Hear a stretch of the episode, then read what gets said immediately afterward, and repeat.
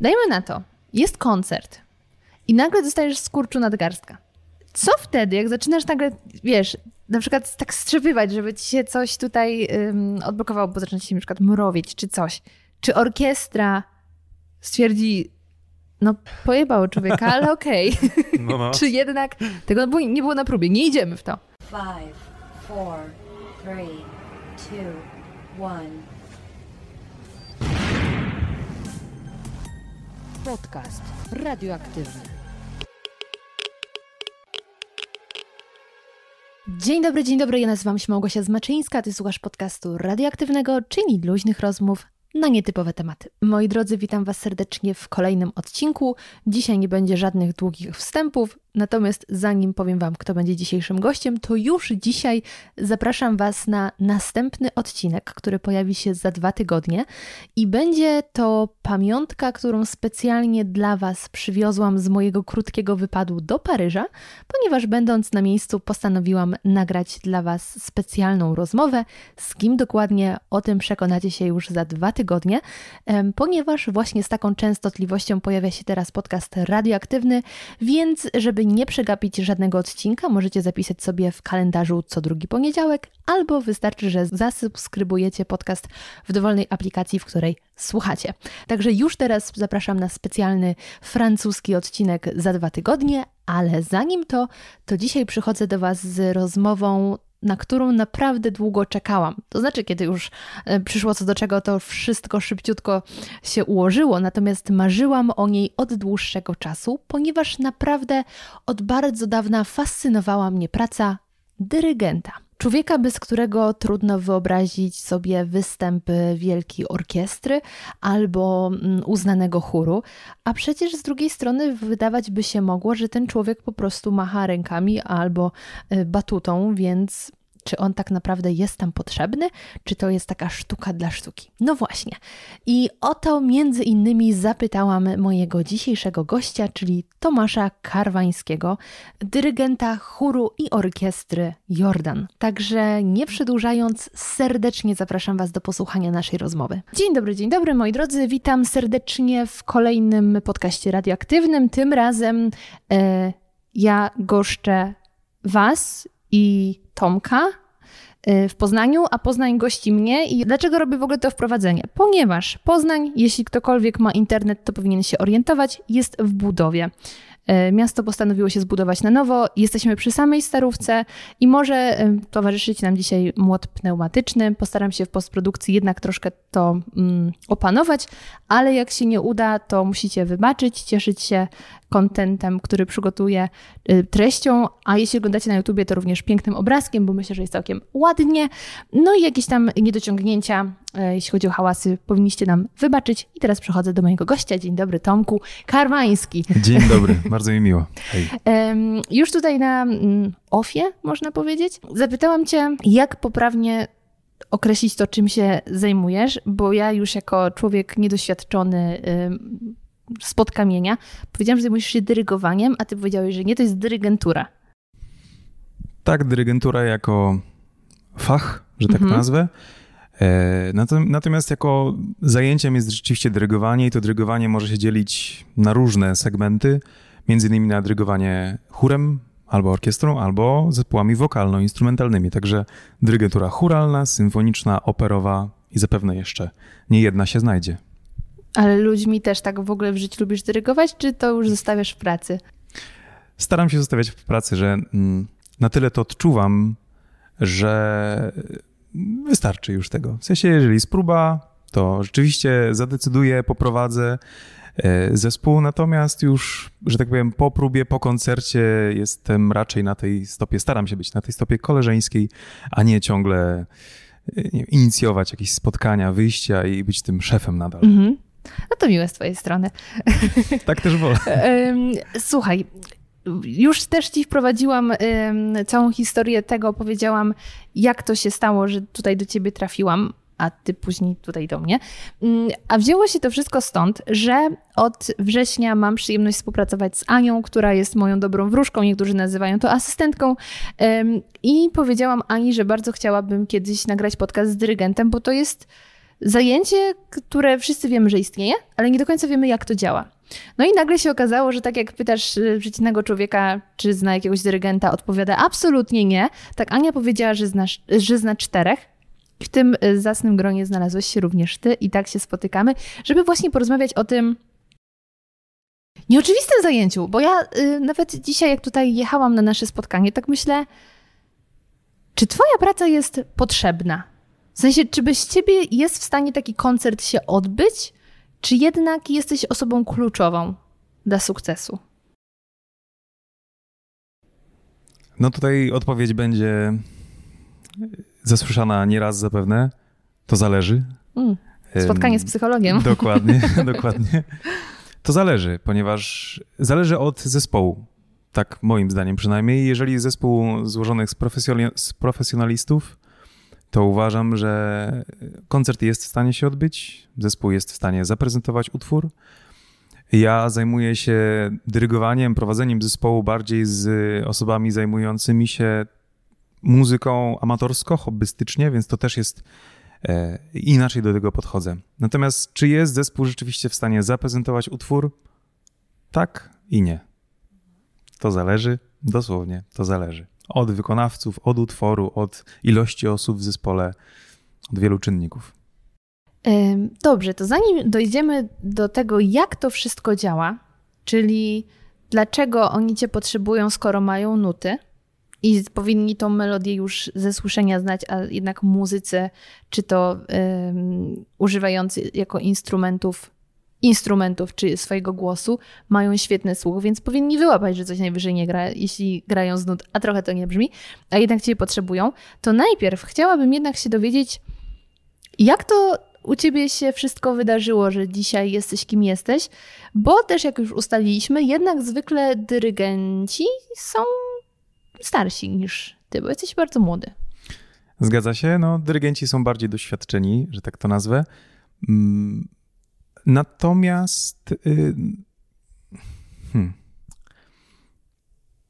jeżeli chodzi o, o, o, to, czym się zajmuję i jak wygląda ta, taka jakby praca i co robię, y, to tak jak mówiłem, jakby zajmuję się mm, sferą trochę niecodzienną, ponieważ nie jestem dyrygentem w filharmonii albo w jakiejś instytucji takiej kulturalnej, gdzie jest rzeczywiście to na tyle sformalizowane, tylko raczej pracuję z osobami, które się zajmują tym hobbystycznie.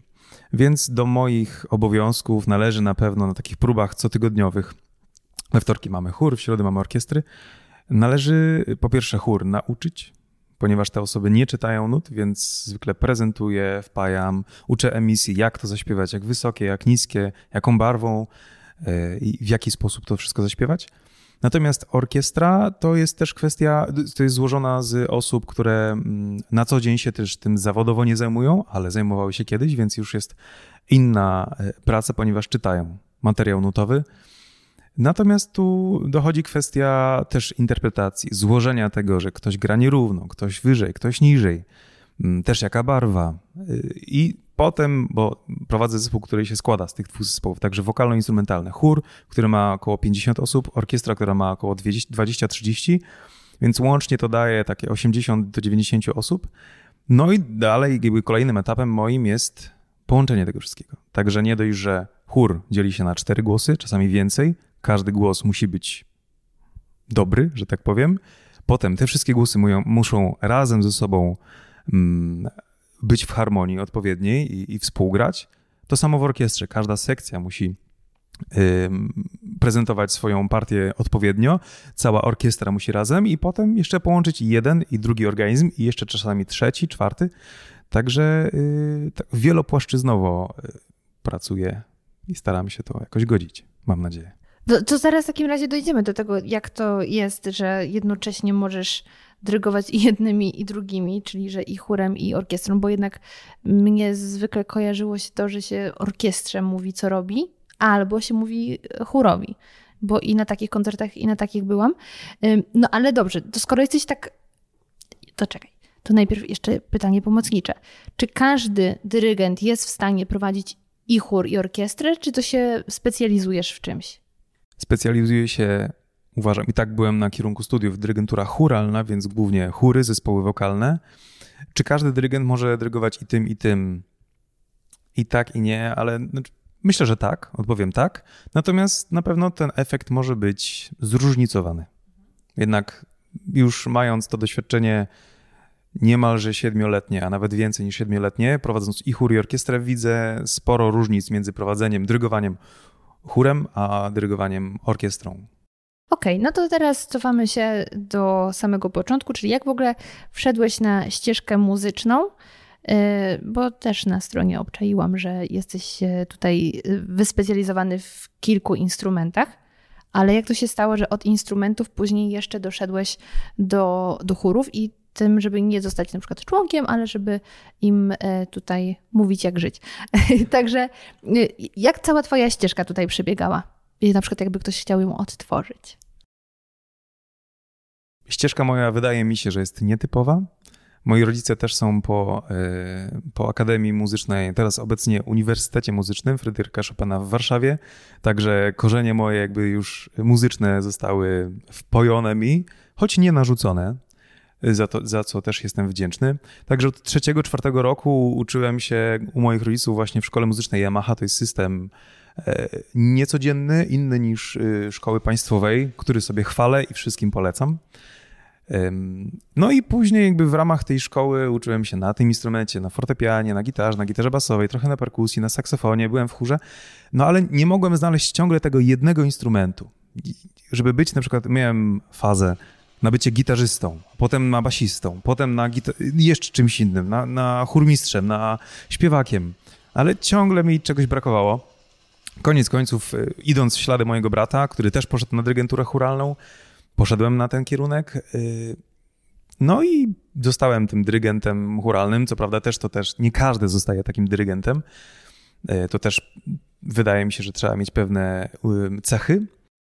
Natomiast też widzę, że mam takie mm, zachcianki, żeby iść i w dyrygenturę churalną, i w dyrygenturę symfoniczną, ale też w muzykę rozrywkową, estradową.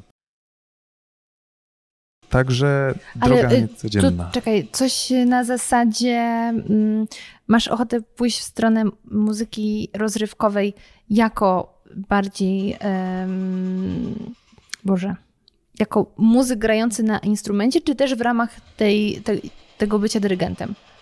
Jedno i drugie po części. Bardziej nazwałbym to jako kierownik artystyczny, czyli mogę być pianistą, bardziej się, najbardziej się w tym e, jakby odnajduję. Pianistą, który jakby przygotował cały zespół, napisał aranżację lub kompozycję, lub jeszcze dla mnie bardziej komfortowa sytuacja, czyli rzeczywiście dyrygent, że jest na przykład, no tutaj myślę, że bardziej orkiestra, albo jakiś mniejszy skład, jakiś, jakaś sekcja rytmiczna i wtedy pełnię rolę dyrygenta. Także kierownictwo artystyczne generalnie w ten, jakby w ten kierunek. Czy dobrze kojarzy mi się to trochę to z tym, co robi Jimek? Częściowo tak. Częściowo tak. Mam wrażenie, że Jimek jest bardziej kompozytorem. Obserwowałem też Jimka, jak, jak dyryguje. Y, natomiast myślę, że najbardziej odpowiednią osobą, jeżeli chodzi o, o to, czym się zajmuje, to jest Adam Sztaba, e, którego serdecznie pozdrawiam. E, miałem też okazję go ostatnio spotkać, wymienić kilka zdań. Także myślę, że to jest jakby zajęcie, którym rzeczywiście, do którego dążę. Mhm. No to już dzisiaj, znaczy w tym momencie trzymam kciuki, zanim tutaj dojdziemy do życzeń na koniec. E, no ale dobrze, w takim razie Próbowałeś kilku instrumentów i do jakiego etapu z nimi doszedłeś? Już się tak w nich wyspecjalizowałeś, czy to bardziej, o, to miesiąc i pogram na tej gitarze, miesiąc na drugiej, pianino to może dwa miesiące i mi się odechce? No bo jednak mówisz, że to robiłeś wszystko w ramach tej szkoły. To ile byłeś w tej szkole? Żeby no od czwartego roku życia, trzeciego, czwartego do osiemnastego. Okej, okay, to miałeś dużo czasu. Także troszeczkę miałem na to czasu. Mm, tak, nie, nie, nie, jestem w stanie nazwać się wirtuozem jakiegoś instrumentu, rzeczywiście tylko na tym się skupiam, chociaż rzeczywiście obecnie staram się rozwinąć swoje umiejętności pianistyczne, tudzież jazzowe.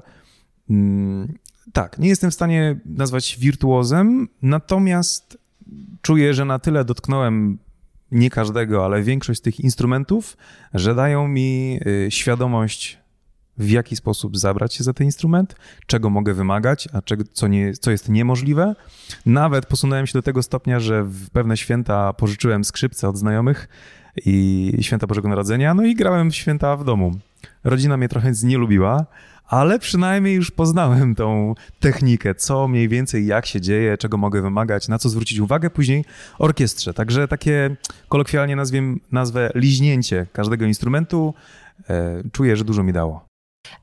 A czy to jest y, powszechne, że ym, dyrygenci, na razie zostajemy przy orkiestry, y, sami muszą się znać na grze na instrumencie, żeby później móc dyrygować? Czy to jest po prostu wiedza teoretyczna, którą y, ci wpajają na studiach i, i na tym wystarczy bazować? Wydaje mi się, że w większości jest to wiedza teoretyczna, natomiast dobrze jest wskazane, uważam, żeby dyrygent znał techniczne możliwości albo może inaczej ograniczenia instrumentu, że na przykład ten dźwięk jest niemożliwy, albo jeżeli zagra inny dźwięk w taki sposób, no to on będzie po prostu brzmiał źle. E, także jest to wskazane, rzeczywiście dyrygenci, może inaczej, dyryge, wskazane jest, żeby dyrygent był dobrym pianistą, co najmniej dobrym pianistą, e, czyli żeby zagrał cały utwór, który zagra orkiestra, no, w sposób taki mniej więcej, jak to ma brzmieć docelowo. Tak rzeczywiście jest ukierunkowanie na takie, na bycie pianistą. Y, natomiast spotyka się wiele y, dyrygentów, którzy na przykład są świetnymi skrzypkami na przykład y, dyrygują, po czym chwytają za instrument i grają z orkiestrą partie solowe. Także no, na pewno ta świadomość technicznych ograniczeń no, jest tutaj nierozłączna w tym fachu. To zadam być może głupie pytanie, ale y, no to pytanie błądzi, załóżmy. Dlaczego akurat pianistą? Bo jednak wydaje mi się, że to nie jest powszechne, że orkiestry mają ścieżkę, która idzie na pianinie. Na fortepianie jest najłatwiej za zagrać to, co orkiestra ma. Często utwory orkiestrowe albo wokalne, czy wokalno-instrumentalne, czy instrumentalne, mm, z tych utworów są mm, wyciągane, wyciągane, wyciągi, to się nazywa wyciąg fortepianowy, czyli cała orkiestra jest skumulowana do takiego wyciągu fortepianowego i wtedy pianista jeden, dwa lub więcej jest w stanie odtworzyć to, co orkiestra zagra w swoim brzmieniu, tylko że na instrumencie tym klawiszowym. E, dlatego też e, jest istotne, żeby no, dyrygent dostaje nuty i nie jest tak, że na przykład włącza Spotify, jak teraz mamy taki komfort i, i puszcza sobie, no i nauczę się, zapamiętam i tyle. Ponieważ w tym momencie jakby to nagranie ze Spotify'a czy innego nośnika e, jest nam przekazywane i wszelka interpretacja, wszelkie tempa, co jak brzmi, kto z kim tam koresponduje w utworach, jest od razu narzucane niejako. Natomiast dyrygenta zadaniem jest, aby stworzyć własną wersję, więc raczej dostaje partyturę, siedzi z nią, gra sobie ją właśnie na fortepianie, stara sobie wyobrazić brzmienie, jakie chce uzyskać, no i wtedy to przedstawia orkiestrze. Dlatego właśnie też fortepian, że najłatwiej na nim jest zagrać sobie wszystko. Oczywiście można sięgnąć po inne instrumenty, ale nie wiem, czy jest to na tyle łatwiejsze może od fortepianu. Mhm. No dobra, no to teraz powiedz mi proszę, jak wygląda kształcenie dyrygenta na studiach? Bo to jest normalny kierunek na studiach, tak? Tak, tak, tak. Jest dyrygentura churalna, jak wspomniałem, dyrygentura e, symfoniczna i też e, na kolejnym etapie jest operowa. A ty ja, od której zaczynałeś? Oper, ym, churalna. Ja byłem tylko okay, na churalnej. Okay. Natomiast życie tak się potoczyło, że mam styczność też z, instrumenta, ym, z symfoniczną ym, dyrygenturą od tych tam siedmiu lat. Jak to wygląda? No, zaczynamy od prostych utworów ludowych, które są jednogłosem, jeden głos i po prostu trzeba pokazać. Blaskotek? Czy to no, jest No, mniej więcej tak, tak, tak. Bardziej takie ludowe, kaszubskie, jakieś pieśni, jakieś przyśpiewki, takie ludowe, folklorystyczne. Od tego się zaczyna, wszelkie rysunki. No i wraz z biegiem lat to się nawarstwia ta trudność. Później sięgamy po utwory instrumentalne, Mozart, Eine kleine Nachtmusik, więc wszelkiego rodzaju kwartety smyczkowe, e, op- symfonie Haydna, których napisał mnóstwo.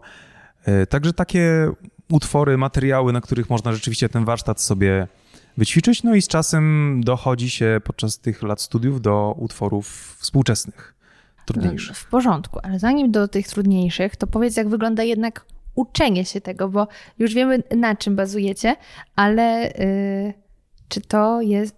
Jak wyglądają przykładowe zajęcia? Bo, no, dobra, jest kilka przedmiotów. Więc jakie są przedmioty i jak później wyglądają te zajęcia? Bo to, co my widzimy jako już produkt finalny, to że stoi sobie yy, człowiek tyłem do nas, do publiczności, przodem do chóru czy to do orkiestry i macha rękami. To jest interpretacja takiego, um, takiego szarego człowieka jak ja. Więc co poprzedza cały ten występ, który my już później widzimy? Zanim odpowiem na pytanie, to powiem ci, że jest to niebywałym komfortem stać plecami do widowni, nie widzieć wszystkich, kto tam się zebrał i nie stresować się tymi oczami wpatrzonymi w ciebie. Także tutaj wszyscy, co występują twarzą do, do zespołu, no to na pewno jest stres, a jak się stoi plecami, to jakoś tak większy komfort. To tylko tak y, kwestią dodatku. Y, natomiast jak to jest? Zajęcia wyglądają, mam, mam pięcioro studentów właśnie na, na takich zajęciach. Zajęcia wyglądają tak, że mamy materiał, o którym wspomniałem, no i dodajemy z czasem coraz więcej ruchów. No, jak chcesz, to możemy zrobić zaraz sobie może po podcaście jakieś zajęcia z szybkiego dyrygowania. A słuchaj, no to, to zaprezentuj teraz. Mamy kamerę, może słuchaj, to, no, się kameruje. No to patrz, pierwsza rzecz, no to jest ruch od łokcia. Nie drygujemy tak całą ręką. Aha. Mamy trzy punkty oparcia. Jeden, dwa, trzy. Do nadgarstka. Do nadgarstka. Okej, okay, czyli... Bark, e, łokieć, okay. mhm. nadgarstek. Jeżeli wykorzystamy ten trzeci punkt, czyli to, można już stwierdzić, że dyrygowanie jest ciężkie. Czyli to jest coś, co na koncertach hip-hopowych widać. Do, dokładnie, dokładnie, dokładnie, dokładnie. Więc ciężki beat rzeczywiście. Aha. Jeżeli wyłączymy ten punkt i będzie tylko od łokcia, spróbuj. Jakbyśmy młotkiem przybijali coś. Młot pneumatyczny dokładnie, za oknem, wszystko się zgadza, to było planowane to jest już lżejszy, już Aha. mniejszy. I jakby ta szkoła nasza poznańska, nazwę to, właśnie wychodzi z tego ruchu, od łokcia. Mhm. Nie ingerujemy całej ręki, oczywiście później tak, natomiast od łokcia. Trzecim punktem, czy pierwszym jest nadgarstek, no to jest już znacznie bardziej miękki ruch. Takich dzwoneczków na Dokładnie, koniec. ciszej, hmm.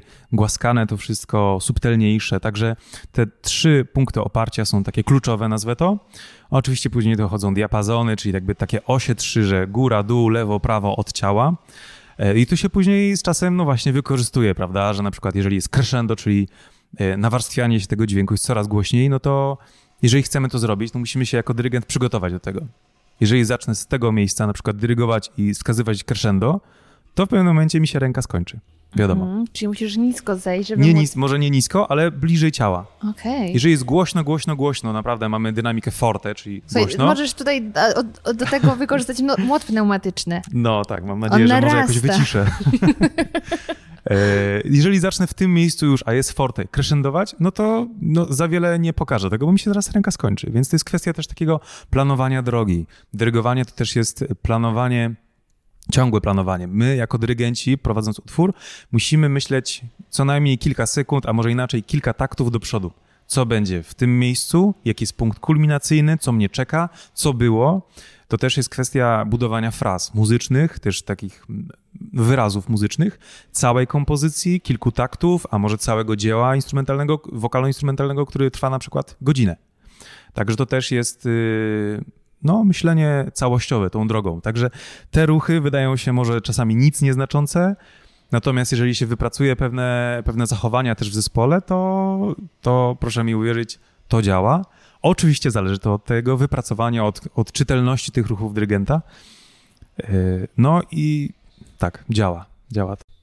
No, e, ewidentnie to musi działać, ale to nawet teraz, jak y, te ruchy pokazałeś, to jest w tym taka finezja, jaką e, widzę na przykład u mojej koleżanki, która tańczy balet. I ja mogę ruszyć ręką, a ona robi to tak, wiesz, z taką finezją. I ty masz dokładnie to samo, że ten ruch jest taki przemyślany i, i wyważony, nawet jeśli ma być crescendo czy coś. E, a to nie jest zwykłe machanie ręką, tylko... To nie jest... Każdy... Ja wychodzę jakby z tego założenie, że każdy mój ruch, kiedy dyryguję zespołem, może nie musi mieć znaczenia, ale jest wskazane, żeby miał znaczenie. Bo jeżeli jest jakiś ruch bez znaczenia, no to jest niepotrzebny. Także jeżeli jakaś miara na jakąś miarę nie ma żadnego dźwięku, no to wtedy nie muszę taktować, bo, bo nic się nie dzieje. No chyba, że chcę jakąś zmianę oczywiście. Także każdy ruch, dla mnie przynajmniej, ma znaczenie i musi mieć znaczenie, bo inaczej to ta muzyka ucieka. Mam takie doświadczenie i mam takie zdanie swoje prywatne, że dyrygowanie, w ogóle to tak nadmienię, że dyrygent nie dotyka swojego instrumentu. Jak pianista ma klawisze, jak skrzypek ma skrzypce, struny. Bo ty jesteś instrumentem. Ym, bardziej takim inicjatorem. Instrumentem jest cały zespół. Chór, orkiestra, sekcje rytmiczne, inne tam składniki. Ja jestem takim inicjatorem, osoba, która proponuje, która przypomina, co ma być i zespół to realizuje z lepszym bądź gorszym skutkiem, efektem. Yy, Także ja no nie dotykam tego instrumentu, tylko mogę pokazywać. Chociaż ja mam osobiście poczucie, że ten instrument, mimo że nie dotykam, to on jest bardzo blisko mnie. Czasami nawet można go tak, no właśnie, niemalże pogłaskać. Jak kota. Bo to jest związane z tym, jak ty czujesz muzykę. Tak. Każdy czuje, no to jest kwestia subiektywna, mhm. kto jak czuje muzykę, kto jaką lubi muzykę. No i oczywiście kto jak sobie przemyśli jakiś, jakiś element, mm, no i wtedy pokazuje to i zespół to wykonuje lub też nie wykonuje. Oczywiście to zależy od tego przygotowania, od mhm. czytelności i też od stanowczości dyrygenta, bo no nie ma co ukrywać, jeżeli dyrygent pokaże sobie jedno, a zespół nie zareaguje, no to to znaczy, że coś To czekaj, to tak. zaraz do bifów między orkiestrą albo chórem a dyrygentem dojdziemy, ale jestem ciekawa, czy w takiej zwyczajnej sytuacji życiowej jedziesz sobie samochodem albo siedzisz w domu, odpalasz Spotify, który niestety nie jest sponsorem tego odcinka, to czy też masz coś takiego, że nie potrafisz siedzieć spokojnie przy muzyce? Bo ja zauważyłam, że na przykład, nie wiem, jak jadę sobie albo słucham muzyki z moją mamą, ona potrafi spokojnie, nawet nóżka nie tupie. A ja po prostu jak czuję muzykę, to muszę tą muzykę w jakiś sposób um, nawet nie wiem, jak to powiedzieć, ale przepuścić przez siebie, więc albo mi ręka właśnie tak sobie lata, albo noga, albo sobie stukam w kierownicę, albo jak jest w ogóle parkiet, no to dziś się ruszam i no ta muzyka tak jakoś, no mnie porusza. Y, I ciekawa jestem, czy właśnie też tak masz, że jak leci muzyka, to jednak ją sobą czujesz. Bo myślę, że u ciebie to powinno być jeszcze bardziej zmożone niż u mnie, co nie ma nic wspólnego z muzyką. Wiesz co, powiem ci, że to też zależy, bo, bo tej muzyki u mnie w, w życiu jakby na co dzień jest dosyć dużo i czasami jakby mam... Wolisz ciszę? E, czasami tak, a nawet jeżeli nawet coś leci, to, to sobie leci. Natomiast jeżeli leci jakiś utwór, to, to ja analizuję, co tam jest, kto jak gra, kto, czemu tak gra na przykład, jakie tam instrumenty, oczywiście zależy, czy to jest orkiestra, czy to chór, czy bardziej takie no inni obecni wykonawcy, kompozytorzy na tej estradzie. Także bardzo często analizuję, jak słucham czegoś, co tam się dzieje i to niewątpliwie z czasem jest męczące, ponieważ no nie cieszysz się tymi dźwiękami, tylko, tylko sprawdzasz, czy to na pewno się zgadza, a jeżeli się zgadza, to dlaczego się zgadza. A często zdarza ci się, że coś się nie zdarza i ty to słyszysz, a pozostali się zachwycają, że jest ekstra? Na przykład w jakichś piosenkach, które lecą gdzieś w rozgłośnie. Wiesz co, ja, ja mam tak, że ja nie lubię przewidywalności.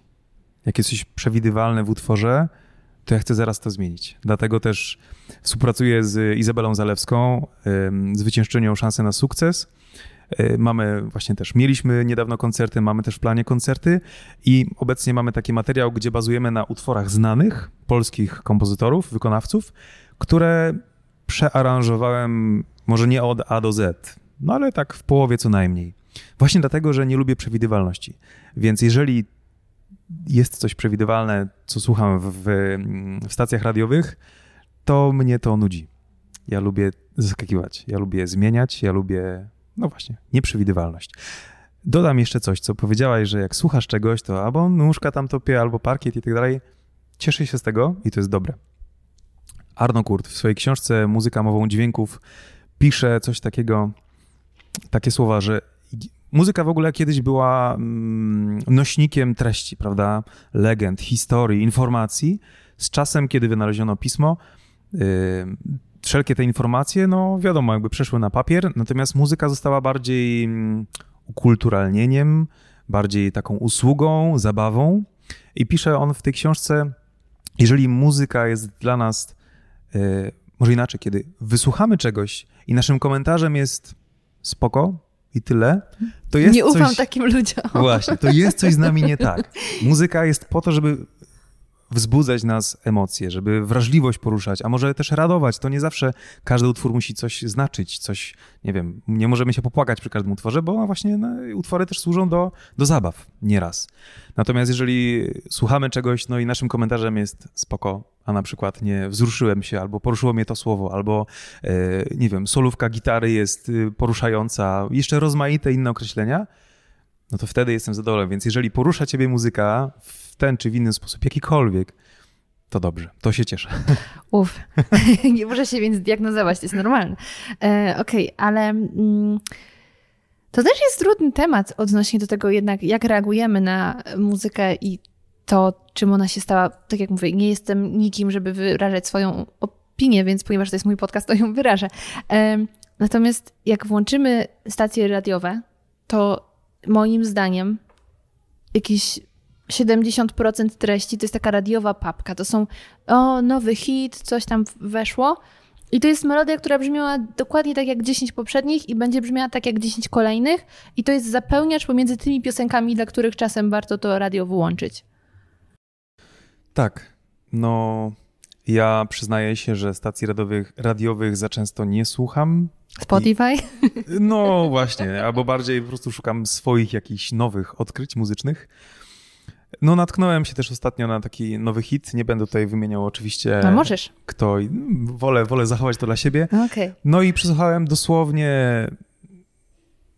kilka taktów. Tam były cztery takty. No, w sekundach, no to jest, nie wiem, 4-5 sekund. Może odrobinę więcej.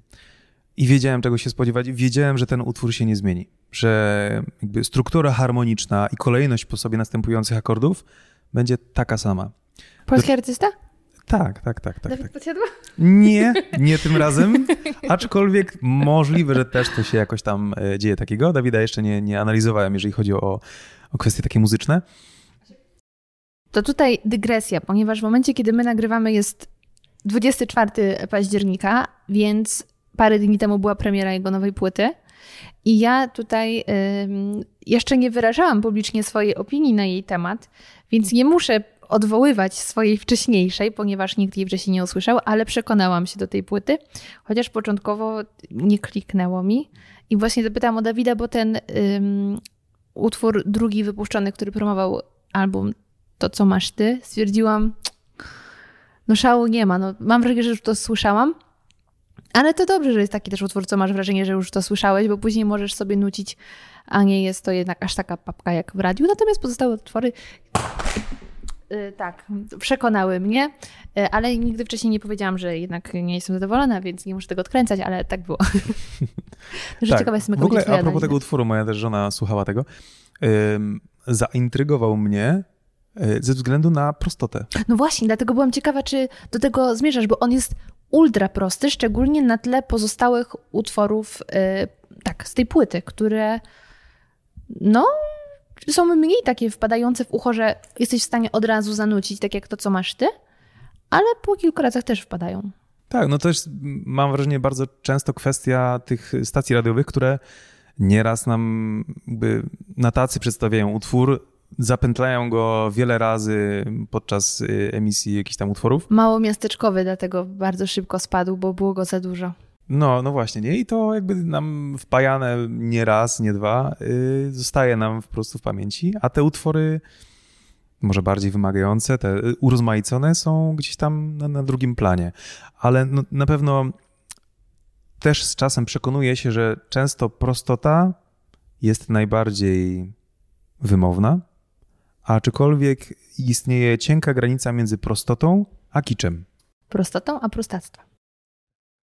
Zgadzam się. E, dobrze. Tutaj myślę, że o polskiej muzyce moglibyśmy długo nawet dywagować, bo też patrząc na takie trochę nowe pokolenie muzyków, i nie mam tutaj na myśli tego pokolenia, co bardzo takie trochę bym powiedziała tworzy, jak ciebie jest określenie tego, takie połączenie disco polo i hip-hopu. Um, Trudno było, mi to nazwać, ale... ale to, to, miało określenie w latach 90, w początku 2000, ale teraz zapomniałam. E, I trochę mam wrażenie, że w tą stronę momentami idziemy, ale patrząc na przykład na to, co robi Sanach, to to jest coś moim zdaniem nowego na polskim rynku, nawet ostatnie utwory z poezją, więc y, no to jest ciekawe, jak się teraz ten polski rynek rozwija, że to już nie jest tak, że no, nie ma polskiej dobrej muzyki. Zgadza się. Mm, przyznaję, że nie słyszałem całego albumu Sanach z poezją. Natomiast słyszałem e, ten singiel, który wypuściła do słów Szymborskiej. Nic dwa razy się nie zdarza. A akurat tego nie słyszałam. O, widzisz. Słyszałam Warszawę Tuwima i jeszcze jakiś jeden, ale nie pamiętam. To rzucę tylko takie porównanie. może trafne, może nie. Dla mnie osobiście, jako osoby zajmującej się, zajmująca się y, muzyką na co dzień, Sanach zinterpretowała słowa Wisławy Szymborskiej. Trudno mi określić, czy trafnie, czy nie trafnie, natomiast wydaje mi się, że w tym roku odbył się koncert, wydaje mi się, że to był Nospr, gdzie dyrygował właśnie Adam Sztaba, wspomniany dzisiaj, e, który skomponował też do tych słów kompozycję, którą zaśpiewał przewybitnie Andrzej Lampert. Zagrała również orkiestra Nospru, fantastycznie również. E, I mamy zestawienie tego same, samego tekstu w dwóch innych odsłonach. Mnie, jako muzyka, bardziej przekonuje e, wersja Adama Sztaby, gdzie jest rzeczywiście pokazane, jak to nic dwa razy się nie zdarza. Ta, ta cyfra dwa jest też tam przedstawiona jako takie dwie plamy, takie klastery to się nazywa w muzyce, czyli dysonanse w sobie.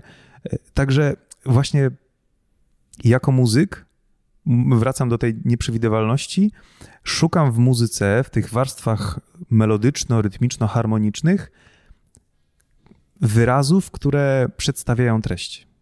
Jeżeli jest na przykład nic dwa razy się nie zdarza, to właśnie są dwa takie klastery.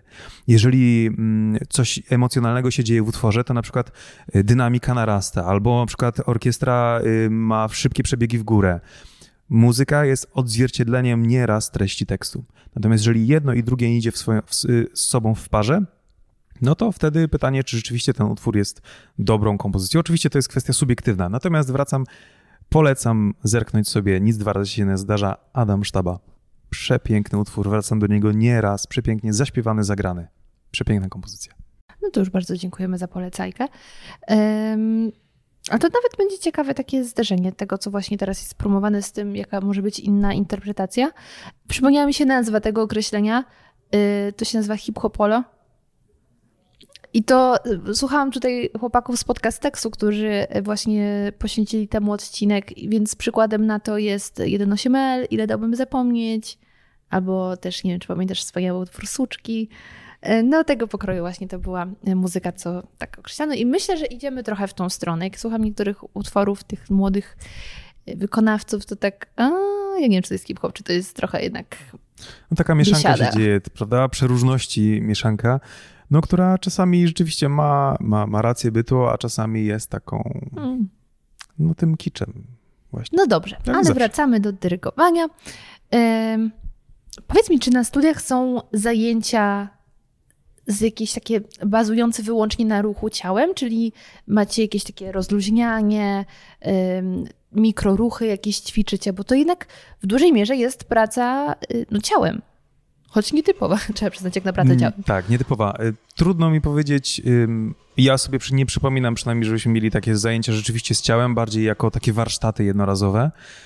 Y, natomiast najwięcej, oczywiście no, zajęcia z profesorem, y, które no, mnóstwo mi dały i, i wyprowadziły mnie, jeżeli chodzi o to, co teraz robię, w jaki sposób teraz robię, ale najwięcej dyrygent nauczy się obcując zespołem, doświadczając. Mając chór, mając orkiestrę lub to i to, lub jedno z tych, po prostu doświadczając.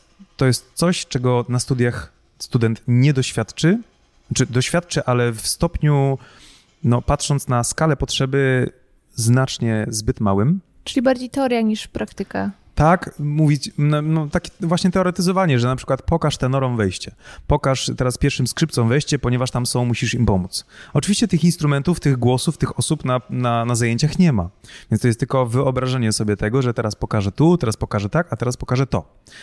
Natomiast najlepszym ćwiczeniem jest właśnie obcowanie z tymi osobami, doświadczenie tego i dzięki temu właśnie, że od tych siedmiu lat zajmuję się tym, to, to wiele rzeczy można przewidzieć. Um, a to powiedz mi w takim razie, czy ty, jeśli mamy, dajmy na to, orkiestrę, w danym momencie dyrygujesz wszystkim? Czy tak jak tutaj mówisz, pokaż tutaj skrzypcom, że mają wejść, czy to jest ten moment, kiedy ty się po prostu zwracasz do nich bardziej ciałem i oni wiedzą, że to jest tylko do nich? Czy, czy każdy korzysta z tego, co ty pokazujesz? W Istnieje takie kompendium dwuczęściowe, kompendium dyrygetury churalnej, której jest zawarte takie hasło jak głos dyrygencki. I to jest właśnie to, co powiedziałaś, że na przykład jak skrzypce mają jakiś temat, to się zwracam do nich. To jest głos dyrygencki. Czyli mając całą partyturę, wszystkie instrumenty orkiestry symfonicznej, głos dyrygencki chodzi rozmaicie. Skrzypce pierwsze, kontrabasy, instrumenty dęte drewniane, potem blacha, potem coś innego. I ten głos dyrygencki tak sobie wędruje i to jest mm, ten głos, który ja jako dyrygent wskazuję. Oczywiście ten głos dyrygencki nie jest wprost przedstawione, to jest kwestia decyzji, co ja zdecyduję za ważniejsze od całej reszty. Także rzeczywiście, jeżeli mam całą orkiestrę, dyryguję wszystkim, kontroluję non-stop, co się dzieje, czy ktoś gra nieczysto, czy ktoś wszedł, czy ktoś nie wszedł, czy ktoś nierówno gra. Natomiast skupiam się i przedstawiam na tle całej tej orkiestry element, temat, który jest dla mnie najistotniejszy. Na przykład wymienione wcześniej skrzypce pierwsze. Ale ty przed ym, koncertem decydujesz, dla ciebie będzie najważniejszy, czy wchodzisz i stwierdzasz, no chyba wy mnie najbardziej potrzebujecie, więc... No i wiesz to i tu jest kwestia, którą jestem sam bardzo zaciekawiony i nawet zastanawiam się, żeby może kiedyś w przyszłości, chociaż bardzo hipotetycznie, stworzyć taki konkurs. Ponieważ jest konkurs dyrygentów, nie jeden na świecie i w Polsce też, gdzie rzeczywiście dyrygent wychodzi i pracuje z zespołem. I to, co właśnie co mówisz, że um, odpowiadając też na Twoje pytanie, że ja, ile jestem na próbie, wtedy przedstawiam, jaką wersję chcę, i na, koncert, na koncercie jest tego odtworzenie. Prawda? Czyli orkiestra już mniej więcej wie, czego ja będę oczekiwał. Natomiast jestem bardzo zaintrygowany taką sytuacją, że nie ma próby. Zespół jest na tyle wyćwiczony, że jest w stanie czytać każdy ruch. Ja wychodzę, czy to jest orkiestra, czy chór, czy wokalno-instrumentalny zespół, i ja pokazuję, kogo chcę usłyszeć, czy to ten instrument, czy to tamten głos i tak dalej, i zespół reaguje. Czyli, Czyli wyciągasz ich z tłumu, w cudzysłowie. Dokładnie, okay. dokładnie. To jest to właśnie też kwestia takiego organizowania. Dyrygowanie to jest organizacja. Ci mniej, tam ci więcej. Potem zmiana. Teraz głośniej, teraz ciszej, inne brzmienie. Więc wygląda to tak, że na próbie jest wiele rzeczy wypracowywanych, a na koncercie jest to przypominane, Mm, inicjowane na nowo. Natomiast jestem przeciekawy, żeby właśnie stworzyć taki konkurs y, tylko z jednym wyjściem, tylko jednym zadrygowaniem, ponieważ nie ma co się ukrywać, dyrygent to jest charyzma. Trzeba być charyzmatycznym człowiekiem, żeby porwać ze sobą osoby, żeby one dały się przekonać, żeby zaprezentowały wersję tej jednej osoby. Tak jakbym ci teraz powiedział, no nie wiem, słuchaj, idź tam po te, po te kwiaty albo, nie wiem, do sklepu. A ty pójdziesz, powiesz, no ale po co? Jakby nie chce mi się teraz, nie? A ja muszę w taki sposób na ciebie zadziałać, słowem, dźwiękiem, sobą, swoją obecnością i tym, co robię, żebyś się dała mi przekonać. Czyli że jednak pójdziemy razem na przykład do tego sklepu. handlowcy mają potencjał na bycie dobrymi dyrygentami. Na pewno, natomiast tu te elementy muzyczne te, też były potrzebne. E, ale to powiedz mi w takim razie, mm, co, czego nie ma w nutach, że oni cię potrzebują. Bo zakładamy, że gracie utwór, który jest powiedzmy klasyką, więc wszyscy wiemy, jak on powinien brzmieć. Więc skoro mają nuty, to po co jesteś jeszcze ty? Skoro teoretycznie no nie będziesz tutaj e, z Beethovenem się kłócił, bo trochę nie wypada, e, więc e, to ma być tak, jak on chciał, a nie tak, jak ty chcesz. Z jednej strony tak. Ja jestem. Ja jestem zwolennikiem tworzenia niż odtwarzania. I z jednej strony, tak jak mówisz, są nuty, można zagrać i koniec. Natomiast to, jak się zagra, to jest ogromna różnica. Ogromna różnica i można zagrać, y, teraz właśnie z orkiestrą mamy mm, jedną część symfonii Haydna zegrowej, tak zwanej menuet, który jest, menuet był kiedyś tańcem, więc taniec raczej oczywiście różny, rozmaity może być. Natomiast to był taniec raczej taki radosny, skoczny i ten moment można zagrać przeróżnie. I nie ma tego zapisanego w nutach. Można zagrać ociężale. On brzmi pa tu tu tu tu tu tu tu tu Można tak go zagrać, ale można też go zupełnie inaczej zagrać. Można para pa pa py tak ta ta. Do czego ci się lepiej tańczy? Do, do czego ci się by lepiej tańczyło? O tak. Zależy jaka impreza. No, no to na pewno, na pewno. Czasami na takich imprezach y, studentów czy absolwentów akademii właśnie włączana jest taki Haydn albo Mozart, takie klasyki do tego są imprezy. Ej, ale to jest ekstra. Ja w ogóle ostatnio byłam już na kilku imprezach w tym jednym weselu, gdzie był DJ, co nie, który miał puszczać y, muzykę, był DJ. I ja za każdym razem proszę, żeby poleciał polonez. Przy polonez to jest idealny taniec, gdzie każdy zna kroki, bo tam jest raz, dwa, trzy, raz, dwa. Nikt tego nie puścił. Jestem No. tak rozczarowana, bo to jest muzyka, do której bym się bawiła jak szalona. No, widzisz, czyli dobrze wracać do tych korzeni, które Tak. nam wypracowały pewne rzeczy. Taki prosty taniec, a my dalej makarenę tańczymy. Na serio? No, niestety, niestety. Ale może odejdziemy kiedyś od tego, wrócimy do Poloneza. No ja mam Takie nadzieję. Trendy się powtarzają. No, czasem widać właśnie w internecie filmiki, jak na jakiejś imprezie typu Silent Disco nagle ktoś puszcza poloneza i ludzie tańczą na środku ulicy wieczorem, więc to jest super. Bardzo fajnie, że to jest kultywowane, to też takie muzyczne, prawda? Powroty, także super. Nie, niech tak zostanie jak najdłużej. No ale dobrze, wracamy do tego, że w takim razie przy takich sytuacjach ty nadajesz e, to tempo, ten wyraz, przekaz.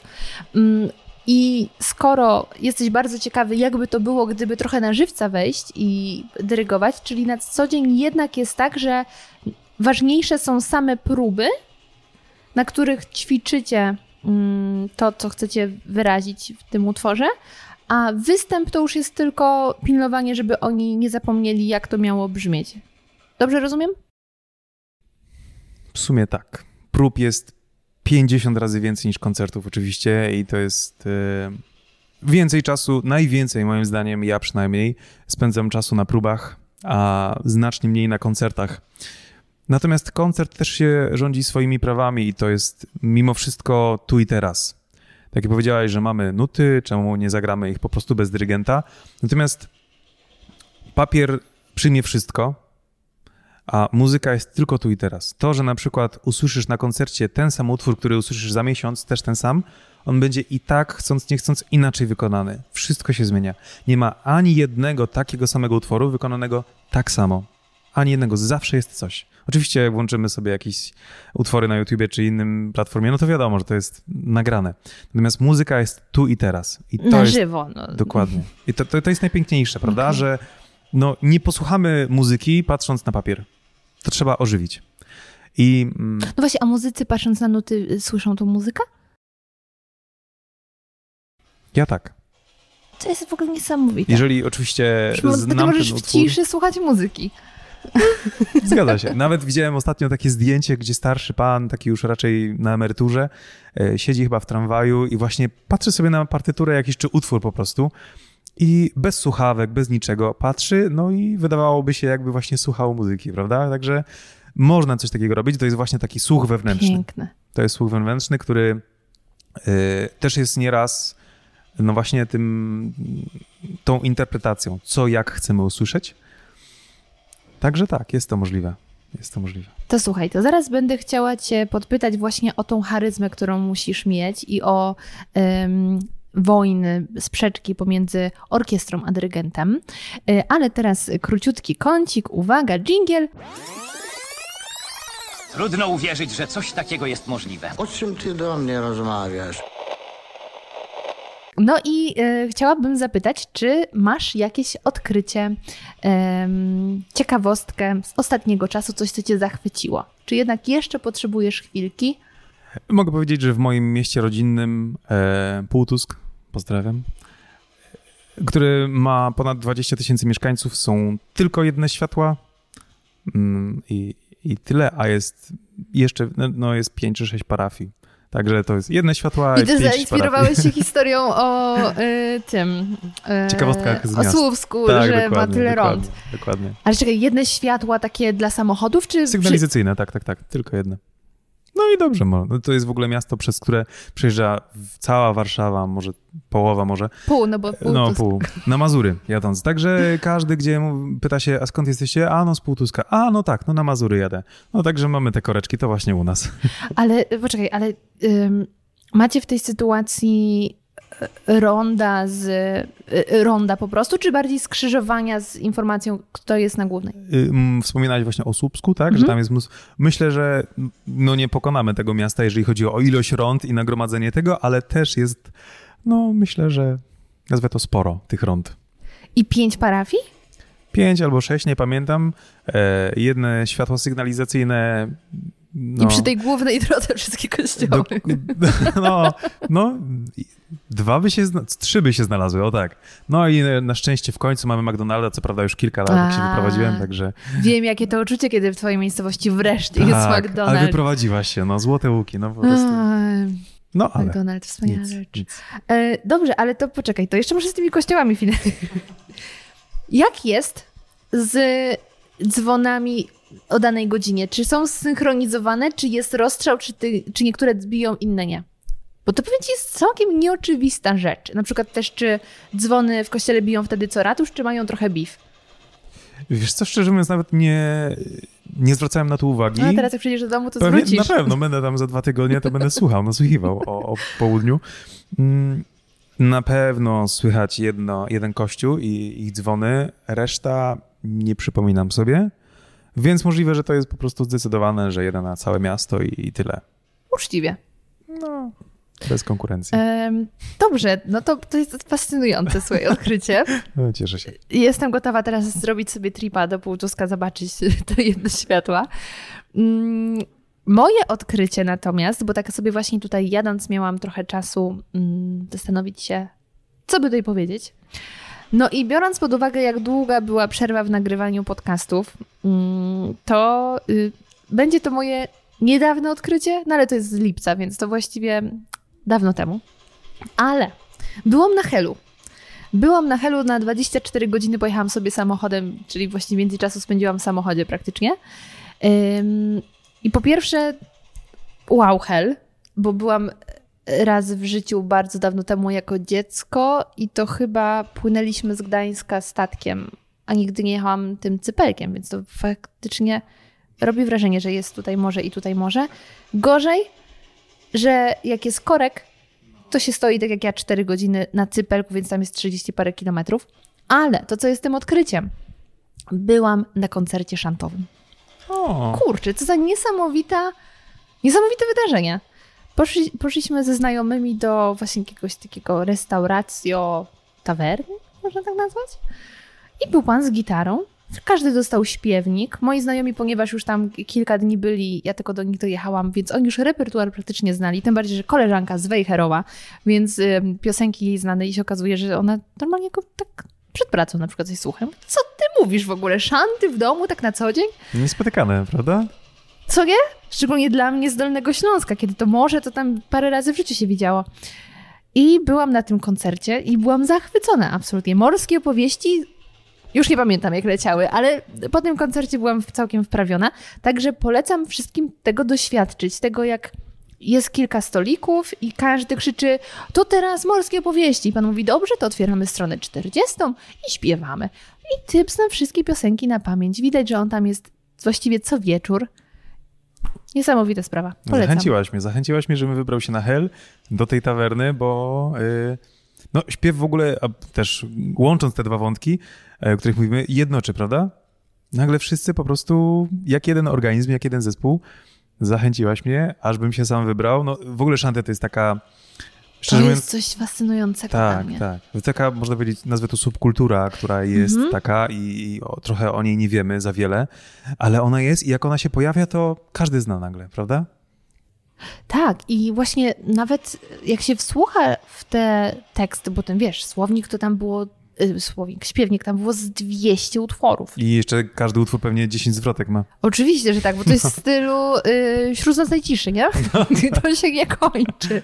Em, I te piosenki, jak się tak posłucha, to czuć, to się tak sobie wyobrażam, że to może czuć marynarz, że okej, z jednej strony śpiewamy tam o kobiecie w każdym y, porcie i o tym, że pijemy dzisiaj i pijemy jutro i pijemy za dwa dni, ale czuć tą taką tęsknotę, takie rozbicie pomiędzy tym lądem a morzem. O tym, co w sumie często dziś e, się wspomina, że oni wtedy już nigdzie nie mają domu i nigdzie nie czują się jak u siebie, bo albo tęsknią za morzem, albo za domem. A to jest też ciekawy wątek, y, który też ostatnio obserwuję w muzyce, analizując y, wszelakie utwory, że tre- jakby dążę bardziej do treści utworów. Tak jak mówisz, że szanty, właśnie, że tam słychać, czuć tą tęsknotę, tą wrażliwość. Bardzo często te treści czy muzyka, ona nie jest dosłowna, prawda? Jak no, ktoś nie powie ci, jest mi smutno, jest mi źle. No i taki utwór Może raczej nie dalej by posłuchasz. się znalazło. Coś w stylu Gosi Andrzejewicz. może tak, może okej. Tak, s- są Mam też już dość. wyjątki. Nie mów mi nic. Ale no właśnie, że w takim razie te szanty, gdzieś tam w środku jest ta wrażliwość, jest ta tęsknota, ale to nie jest powiedziane wprost. I to jest też piękno sztuki, muzyki, że mm, każdy to zrozumie inaczej. Jeden powie, no właśnie, że szanty to jest impreza i śpiewanie i alkohol i, i zabawa, a drugi właśnie, że tam jest tęsknota i coś innego. Także to jest, ta niedosłowność też jest intrygująca.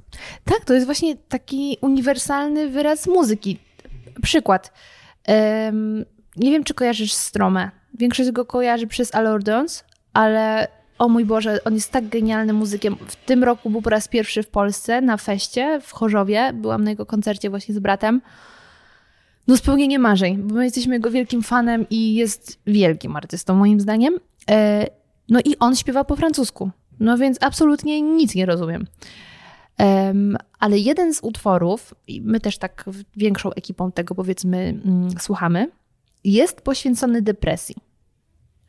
I jedna y, z bliskich mi osób posłuchała tego utworu W języku francuskim. w tak? języku francuskim, Nie nie znając- znając, francuskiego i miała, wiedziała o czym to jest. W sensie, jak później tylko usłyszała, no wie, że to jest o depresji i później jeszcze raz posłuchała, nie znając dalej słów, ale czując, czego dotyka ten utwór, to się popłakała, bo do niej doszło i czuła, o co w tym chodzi.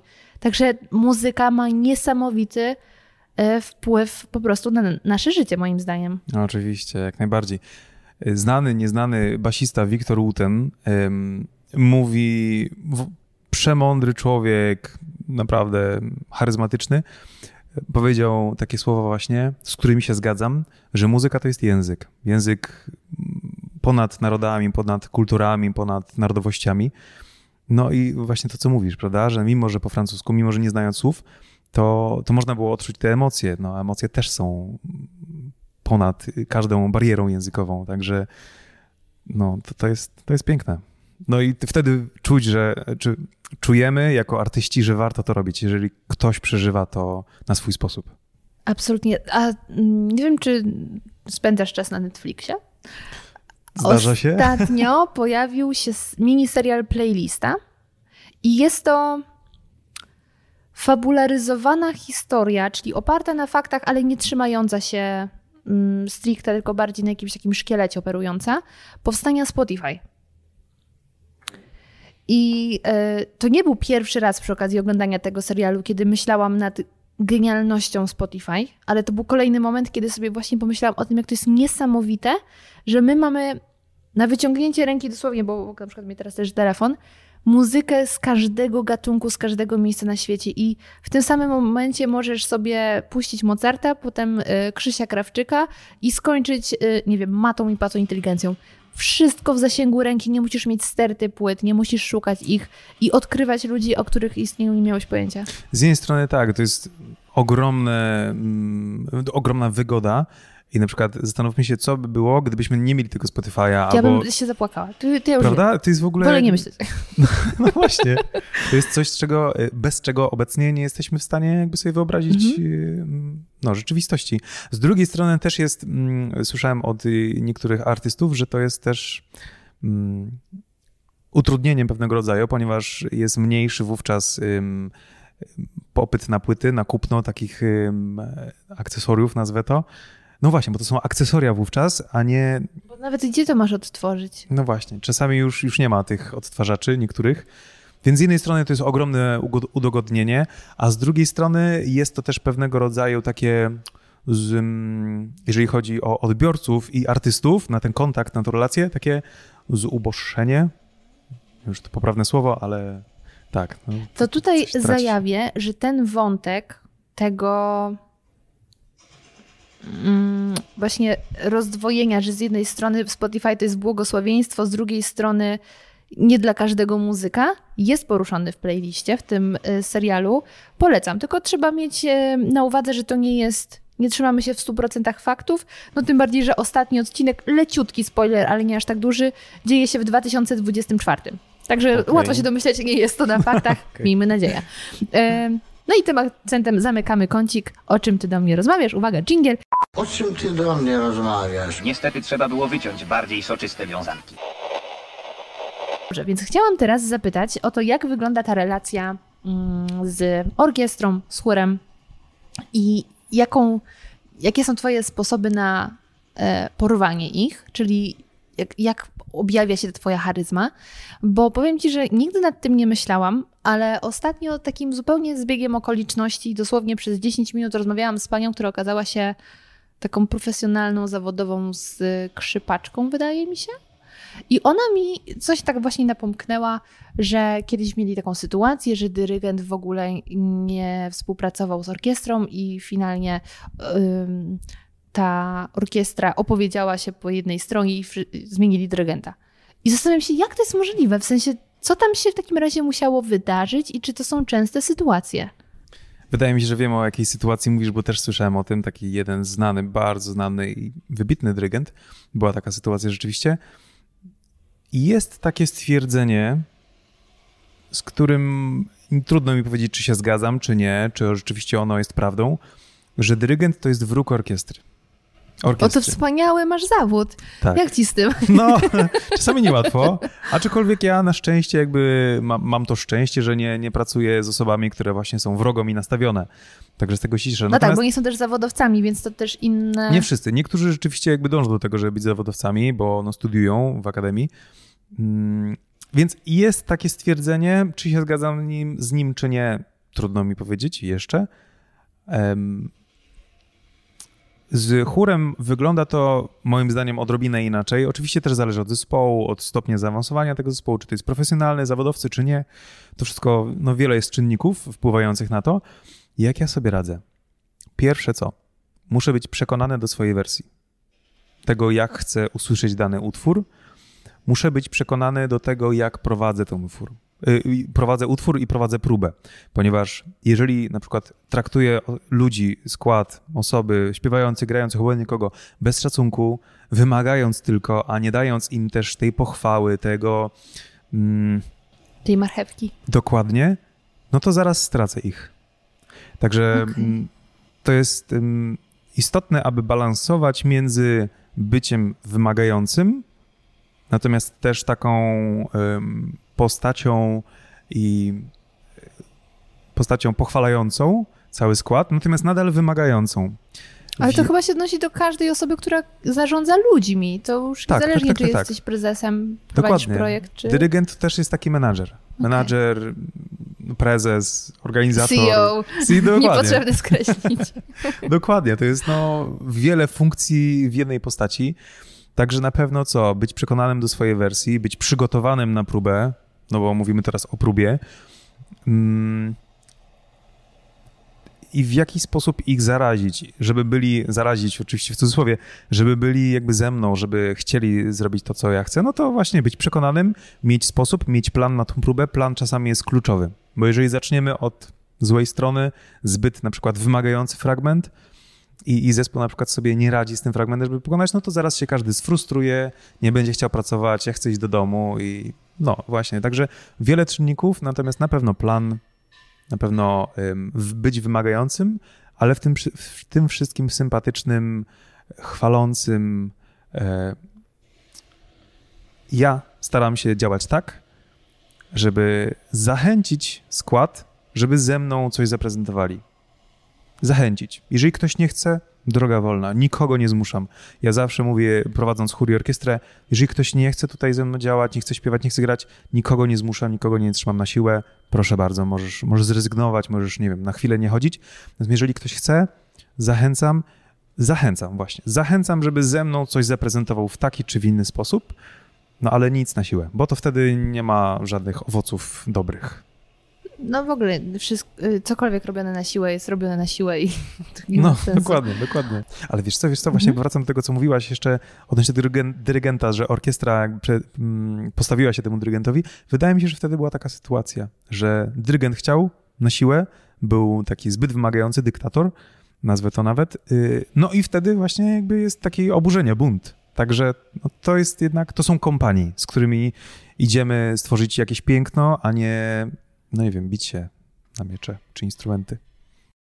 No więc w związku z tym, co mówisz, to stwierdzenie, że dyrygent jest wrogiem, to jest chybione, wydaje mi się. To chyba musi być twój najlepszy jednak przyjaciel, taki rodzic, że wymaga, bo chce dla ciebie dobrze, ale też y, docelowo nie powinien doprowadzić cię do, pła- do płaczu, tylko bardziej zaopiekować się tobą, jak jest ci smutno. To prawda. No to zależy to bardzo Dużo często... masz dzieci. No, trochę się nazbierało. Mm, to zależy też bardzo często od tej drugiej strony. Bo jeżeli osoby są już nastawione od samego początku z dystansem i brak zaufania i raczej takie zniechęcenie, no to, no to trudno coś poradzić na to. Natomiast rzeczywiście no, dyrygent jest po to, żeby pomóc, natomiast forma, w jaki sposób prezentuje coś, pomaga albo zachęca do czegoś, a może nie zachęca, tylko każe, no ta forma jest y, nieraz uważam kluczowa do tego, żeby współpracować lub też nie. Mhm. E, a powiedz mi, bo chyba to wszyscy lubią najbardziej. Czy miałeś jakieś e, spektakularne, mniej lub bardziej wpadki? Hmm. Hmm. O, teraz zadałaś mi pytanie, ale wiesz co? Hmm. Nie przypominam O nie, sobie zaprosiłam na ten człowieka sukcesu najgorzej. Wiesz co, ja jestem perfekcjonistą, to jest taka moja wada i zaleta na raz. Ym, no ale myślę, że na pewno się zdarzyły, tylko w tym momencie nie jestem w stanie sobie przypomnieć. O, o mam, mam, mam. Na samym początku, jak prowadziłem e, zespół właśnie Chór i Orkiestrę, to no, wprowadziłem zespół zupełnie nie w tym miejscu. Zupełnie nie w tym miejscu. Na próbie potem... czy na... Na mszy. Znaczy, no to była msza, więc Mhm. no, też taka forma raczej mm, quasi-koncertowa, nazwę Mhm. to. Y, no i, no i potem, no wiadomo, głupio było. Nie było, Ale parafianie się skapnęli, czy nie? raczej było takie zdziwienie. Nie było raczej It's faux a pas. remix! Dokładnie. Dokładnie. Także no to było, no właśnie, to 6-7 lat temu, także mam nadzieję, że już nie wypominają mi tego. Przynajmniej nic nie słyszę. Wpadka, no ale wiadomo, nauczyłem się i, i no. Chociaż myślę, że były większe, ale no w tym momencie nie, nie potrafię sobie... No, no Wypieram, wiesz, wypieram takie No sytuacje. właśnie tego się obawiałam. No trudno. Jak się mm, poprawnie nazywają te rzeczy, które się trzyma? Batuta. A wiemy skąd ta nazwa? Wiesz co, batuta w ogóle, no obecnie jest mm, kijeczkiem takim małym, mówiąc kolokwialnie. Natomiast kiedyś batuty nie było takiej od samego początku. Batuta... Bo to, mm, bo to jest jedna, tak? Tak, jedna, jedna batuta i ona jest zwykle w prawej dłoni e, i mówi się, to też nawiązuje do zajęć z dyrygowania, kiedy mamy utwory instrumentalne. Batuta jest od głowy, a lewa ręka, wtedy bez batuty, jest od serca. Czyli e, ta ręka z batutą jest od y, pulsacji, czyli ciągłe jakby takie pokazywanie miar, żeby wszystko się zgadzało, było uporządkowane, zorganizowane. No i tak sobie po prostu dyryguje, żeby każdy czuł ten puls. Czyli to jest ten y, Wingardium Leviosa. Dokładnie, no, no, no, ruch, no, bardzo Nadgarstka. różdżka taka, różdżka. Tak, No i trochę czarowania tam jest. okej. A lewa ręka jest od serca i ona pokazuje frazowanie, namiętność, wrażliwość, nie wiem, złość, ym, szorstkość i tak dalej. Także ta lewa ręka jest od serca, od tych uczuć, a prawa ręka jest od porządku, batuta. I, I po to ona jest w tych utworach wokalno-instrumentalnych, tudzież y, instrumentalnych. Natomiast A kiedyś... jak bat- jest w przypadku osób leworęcznych? Bo domyślam się, że wtedy większa sprawność jest w lewej. Jednak. Pewnie tak. Wydaje mi się. Zwykle widzę, że ta batuta jest jednak w prawej dłoni. I to jest też, myślę, że kwestia do nauczenia, do przyswojenia. Choć też widziałem, y, że ta batuta była w lewej dłoni, no i po prostu jest zamiana tych funkcji wówczas. Czyli orkiestra musi odpowiednio wcześniej się zorientować, bo to pewnie też, żeby... Tak, tak, tak. Natomiast Okej. batuta kiedyś nie była takim, taką różdżką, jak powiedzieliśmy. Kiedyś y, tę funkcję y, wybijano głośno, natomiast no, przeszkadzało to w utworach. Jak, jak wybijano? Wybijano, nie wiem, tupnięciami w nogę, klas, ym, klaskami, albo na przykład jedna osoba pokazywała ten puls. Yy, Z czasem y, właśnie przerodziło się to w ym, taki przyrząd, który uderzano o ziemię. No to nadal to wydawało dźwięki i wtedy w ramach tego pulsu, prawda, wszyscy grali równo, miejmy nadzieję. Natomiast nadal to wydawało dźwięk. Do tego stopnia to był mm, niefortunny przyrząd, że dyrygent uderzył się w stopę wówczas tym przyrządem. Wdała się tam gangrena, no i ten dyrygent zmarł. Była taka historia, także Ale to jest Obecnie na urban legend, szczęście- czy tak, Słucham? to jest taka legenda miejska? Tak, to, Oj, to, tak, zdarzyło się to. Ojej. Ale to dawno, dawno, dawno. E, Był taki przyrząd, no i mm, po- czasie jakby o, o, od, oddaje, o, o co zrobiono, odeszli ludzie od, od tego przyrządu, no i z czasem, z czasem wraz z przemianami pojawiła się batuta. Oczywiście ta batuta może być, ona nie musi być. Ona jest po to, żeby, ona jest zawsze koloru białego, żeby wydłużała ruch, prawda? Bo jak jest ktoś na samym końcu, jest duży skład, e, no to tego ruchu czasami nie widać, jak na przykład piano pianissimo. E, I ona wydłuża ten ruch i jest bardziej czytelna niż taka, taka dłoń. Natomiast batuta nie jest obligatoryjna, jest wskazana właśnie z tego względu, ale często są dyrygenci bez tej batuty, po prostu dłońmi dyrygują i też efekt mają co najmniej taki sam, lepszy, gorszy. No oczywiście zależy. Także to jest pomocne, ale nie jest obligatoryjne. Mhm. E, Wspomniałeś, że dyrygent musi mieć charyzmę, więc tutaj mówimy o cechach osobowości. Ale czy są jakieś e, takie e, dobrze widziane cechy fizyczne, na przykład, nie wiem, długość rąk, że im dłuższe, tym lepiej, bo ten ruch będzie dłuższy, a może właśnie wprost przeciwnie, czy jakiekolwiek takie fizyczne cechy? Wiesz co, no takie... Mm, takie cechy mogą być atutem, a mogą być też y, trudnością w dyrygowaniu. Ja na przykład no, jestem dosyć wysoki, mam 1,90 m, więc te dłonie, te ręce są dosyć długie, więc na przykład w moim przypadku muszę być ostrożny, żeby nie być zbyt ociężałym.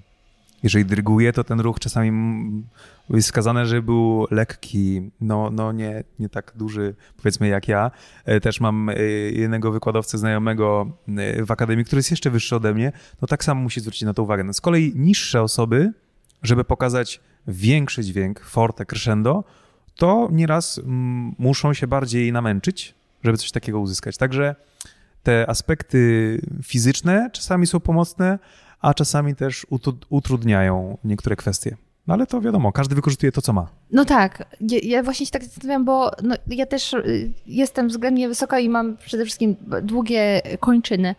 I em, to bywa utrudnieniem, że ponieważ to jest dłuższe, to ten ruch trwa dłużej, no bo ten nawet ruszenie ręką to ma większą powierzchnię, więc zanim ten impuls dotrze, to chwilę trwa. Więc zastanawiam się, czy może się zdarzyć, że jesteś po prostu lekko spóźniony w tym wszystkim, bo twój ruch się nie, nie wbija, bo właśnie ta ręka jest dłuższa. Wiesz co, tu y, wracam do tego tematu, który powiedziałem, że dyrygent musi zaplanować sobie wszystko wcześniej. Więc jeżeli y, dąży tą ręką i nie wiem, pokazuje jakąś zmianę dynamiczną lub, lub inną, no to już muszę wcześniej wiedzieć, zaplanować sobie ten ruch, skąd zacznę, gdzie skończę, jaki ma być tego efekt. Także mm, odpowiadając na twoje pytanie... To zależy. Nie, właśnie tym razem nie, tym razem nie zależy. Yy, nie powinno się coś takiego zdarzyć. To powinno być zaplanowane, bo jeżeli jest jakiś przypadek, a mówiłem wcześniej, że żaden ruch nie może być przypadkowy, no to wtedy jest to niezaplanowane, no i traci się ten moment, który może być kluczowy. A powiedz mi, skoro ty musisz y, myślami wybiegać w przyszłość w czasie koncertu, to czy ty masz w tym czasie jakieś stopery, żeby nie wszystko słyszeć, żeby trochę sobie tą muzykę w głowie w cudzysłowie puszczać, czy jednak słuchasz tego, co się dzieje i wybiegasz dodatkowo? Wiesz, co też mówię moim studentom e, podczas zajęć dyrygowania, że dyrygent musi myśleć w trzech czasach. Przeszły, teraźniejszy i przyszły. Tak jak powiedziałem, że myślimy, co nas czeka, co było, co jest obecnie i wszystko to musimy w taki sposób skomponować, zorganizować, żeby to miało wyraz pewien, prawda? Jakąś wielobarwność. Y, Stoperów żadnych nie mam podczas koncertu. Y, Czasami się zdarza, oczywiście zależy od rodzaju koncertu, że ja, sekcja rytmiczna, czasami orkiestra ma odsłuch douszny. Czyli ja w tym momencie, jeżeli orkiestra i sekcja i chór jest nagłośniony, to ja wszystkich słyszę w uchu, w sensie w słuchawkach. E, Jest to pewnego rodzaju mm, udogodnieniem, natomiast też jest utrudnieniem, ponieważ akustycznie ich nie słyszę. No wiadomo, że nagłośnienie jest też mm, sztucznie przenosi e, ten dźwięk, e, więc też czasami no to jest, to nie jest dokładne odzwierciedlenie tego, jak to brzmi. Także no takie odsłuchy douszne są wtedy, natomiast ym, nie, nie, nie, żadnych stoperów i tak dalej. Raczej, no to jest właśnie to, co mówię. Trzeba myśleć w trzech czasach. Trzeba to planować wcześniej z wyprzedzeniem, wiedzieć, co nas czeka, co jest obecnie, ale też cieszyć się tym, co tu i teraz. A teraz przypomniało mi się takie pytanie, które miałam wcześniej. To taka trochę abstrakcyjna sytuacja, no ale kto tam wie, co się może zdarzyć. Dajmy na to. Jest koncert i nagle dostajesz skurczu nadgarstka. Co wtedy, jak zaczynasz nagle, wiesz, na przykład tak strzepywać, żeby ci się coś tutaj ym, odblokowało, bo zaczyna ci się na przykład mrowieć czy coś. Czy orkiestra stwierdzi, no pojebało człowieka, ale okej. No, no. Czy jednak tego nie było na próbie, nie idziemy w to. Mhm. Em, Na szczęście mi się taka sytuacja nie zdarzyła. Zdarzyła mi się inna, co zaraz powiem o niej. Natomiast jeżeli coś takiego się zdarzy, no to wtedy wyłączam tą rękę, nie dyryguję ją. Czyli chowasz gdzieś z tyłu? Tak, nie albo po prostu swobodnie wisi i, i czekam, aż się ożywi. Okej. E, No i drugą ręką wtedy pokazuję, czyli wszystkie funkcje, które miała ta, powiedzmy, że teraz Mhm. lewa ręka, która jest obecnie niedysponowana, musi przejść wszystko do prawej. Czyli wtedy każde wejście każdego instrumentu, dynamika, wszystko musi być w jednej ręce. Czasami się tak zdarza. E, No miałem nieraz tak, że mamy próbę, soundcheck przed jakimś występem i ktoś mi na przykład zagaduje. Że kwestie jakieś ustalenia, organizacja czy cokolwiek, jakieś godzinowe sprawy, a tu jest soundcheck, chór, orkiestra, sekcja i jest próba, wszystko, prawda? To musi się toczyć. No ktoś mnie zagaduje. No oczywiście miałem dwie ręce, obie ręce dysponowane, natomiast tu się zagaduje, więc głowa tu. Natomiast na, na tyle jakby miałem już wpojony ten utwór, że mimo, że rozmawiam, czymś innym zajmuję, no to pokazałem wejście tego, pokazałem wejście tego, zamknięcie, wyciszenie, tam crescendo i tak dalej. Także no to jest takie też wielopłaszczyznowe myślenie, o którym wspominałem. A co mi się zdarzyło? Pewnego razu mieliśmy takie pięciodniowe wydarzenie, gdzie każdego dnia mieliśmy właśnie granie, śpiewanie i na tyle długo stałem na próbach, na soundchecku, na mszach właśnie, bo to były msze i potem koncert, że mnie tak okropnie plecy bolały, że pewnego razu wziąłem zamach, żeby tam, nie wiem, zamknąć, uderzyć, jakiś akcent był, że mnie po prostu tak zabolały plecy, że nie byłem w stanie się ruszyć. I od tamtego momentu, kiedy mnie tak mocno zabolały, na szczęście nic poważnego się nie stało, po prostu było przeciążenie, ponieważ no, ciężar jednak idzie na ten odcinek lędźwiowy. No ale w tym momencie, kiedy tak poczułem ból, no to już, już musiałem się opanować. Stabilna jakby sylwetka musiała być i same ręce musiały działać. Nic więcej, żadnego tutaj ciała. Także miałem taką sytuację rzeczywiście, no i nie życzę nikomu. Yy, duży dyskomfort, no ale wtedy trzeba wyłączyć ten, ten element i, i, no i działać innymi elementami, jakie mamy jeszcze. Zbliżając się do końca, jestem ciekawa, jakie jest twoje muzyczne takie marzenie? Już tej mówiłeś, że chcesz jakąś taką stronę bardziej rozrywkową, ale konkrety, czy na przykład chciałbyś e, właśnie jakąś, jakiś konkretny koncert zagrać, albo z kimś zagrać, albo wystąpić na jakiejś konkretnej scenie? Marzeń jest wiele i myślę, że jak y, zacznę od jednego, to zaraz pojawi się drugie i tak dalej, także To najlepiej, bo najgorzej, jak już uświadamiasz sobie, osiągnąłem... do niczego nie zmierzam. Mhm, tak. Także marzeń jest wiele i celów też. Yy, Staram się, staram się realizować te cele no, krok po kroku. No niewątpliwie myślę o własnych kompozycjach, tych bardziej jakby w stronę rozrywkowych, estradowych. Mm, Natomiast też, ponieważ ja prowadzę chór i orkiestrę Jordan, mam też, jestem kierownikiem i śpiewakiem w zespole wokalnym Affectus. To jest zespół e, zajmujący się muzyką chóralną, bardziej taką współczesną, Em, I to ta, ta też muzyka mnie bardzo, bardzo inspiruje i bardzo pociąga. Także jestem tak rozstrzelony między wieloma kierunkami i gatunkami muzycznymi. Także z jednej strony swoje kompozycje, z drugiej strony dzieła wokalne, te współczesne, z trzeciej strony chór i orkiestra i dzieła wokalno-instrumentalne, współczesne, ale też rozrywkowe, takie koncerty. Także, tak jak mówię, marzeń Całe jest... szczęście jesteś młody, żeby to wszystko Mam zrealizować. nadzieję, że się uda. Aczkolwiek, no wiadomo, że jak się tyle srok za ogon y, trzyma, no to ciężko iść w, jakiś, w jakimś konkretnym kierunku. Ale mam nadzieję, że, że coś się z tego uda. Jaki jest mój cel? No coraz większe sceny, coraz większe wydarzenia. Poniekąd to jest straszne, ponieważ będzie coraz większa odpowiedzialność. Natomiast jestem tego świadom i, i bardziej, najbardziej myślę, że marzy mi się być właśnie takim dyrygentem, kierownikiem artystycznym chóru, orkiestry przy jakimś wydarzeniu, pr- przy projekcie, gdzie rzeczywiście będą moje aranżacje i będzie to. e, No, w tym się czuję najswobodniej, także coraz większe wydarzenia. Myślę, że to jest taki mój cel. A jeśli ktoś chciał, chciałby zobaczyć Cię w akcji, to rozumiem, że powinien być na bieżąco z występami y, chóru Jordan, tak? Tak, chór i orkiestra Jordan, zespół wokalny Affectus, Izabela Zalewska i Tomasz Kerwański, duet. Mm, e, Poznań ogólnie. Całe tak, dokładnie. W Poznaniu i, i wiele innych czasami y, dodatkowych ym, y, zespołów. Ten, natomiast tak, te, te trzy na pewno. No niebawem mam nadzieję, że gdzieś te wszystkie moje zajęcia zbiorę w jedno miejsce, gdzie będzie można śledzić mnie. Mam nadzieję na bieżąco. Masz na myśli social media? Nie zdradzam nic, ja już zdradziłem. Słuchaj, Zobaczymy, chodź na będzie. TikToka, ucz ludzi dyrygować, będą zachwyceni. Myślisz? Pewnie, że tak. Byś oglądała? Tak, bo mnie zachwyca to, jak ludzie na przykład potrafią robić dwie różne rzeczy rękami naraz. W sensie, wiesz, te takie ćwiczenie, że tutaj robisz trójkąt, a tutaj robisz kwadrat, nie ma opcji. A, mówię też moim dry- studentom właśnie o takim ćwiczeniu, że tu jest inny rysunek, tu jest inny rysunek. Tak. To jest do wyćwiczenia. Myślę, że dałabyś sobie radę. Mm, Kobiety są, znaczy nie chcę generalizować, no, nie chcę, żeby to pejoratywnie zostało odebrane, ale kobiety są chyba bardziej takie wielozadaniowe niż mężczyźni, prawda? Ja mam na przykład... Ja często- myślę, że tak. No właśnie. Ale nie wiem, czy to się wiąże u mnie z koordynacją ruchów, bo ja w ogóle mam średnią koordynację ruchów. Wpadam na ludzi i tak dalej. Hmm, Do wypracowania. Zapraszam na studia. Stopami lepiej, bo to wiesz, w samochodzie tutaj dużo ćwiczysz. To O, tutaj tak, lepiej tak, tak. stopy ogarniają niż ręce, no ale it is what it is. Dobrze, Tomku drogi, bardzo Ci dziękuję za wpuszczenie mnie do tego y, fascynującego świata i mam nadzieję, że y, będę mogła zobaczyć Cię w akcji zarówno przy tym chórze, jak i może kiedyś gdzieś nawet z innym, większej scenie czy coś. Też mam taką nadzieję. No i dziękuję za przymiłą rozmowę. Bardzo dziękuję.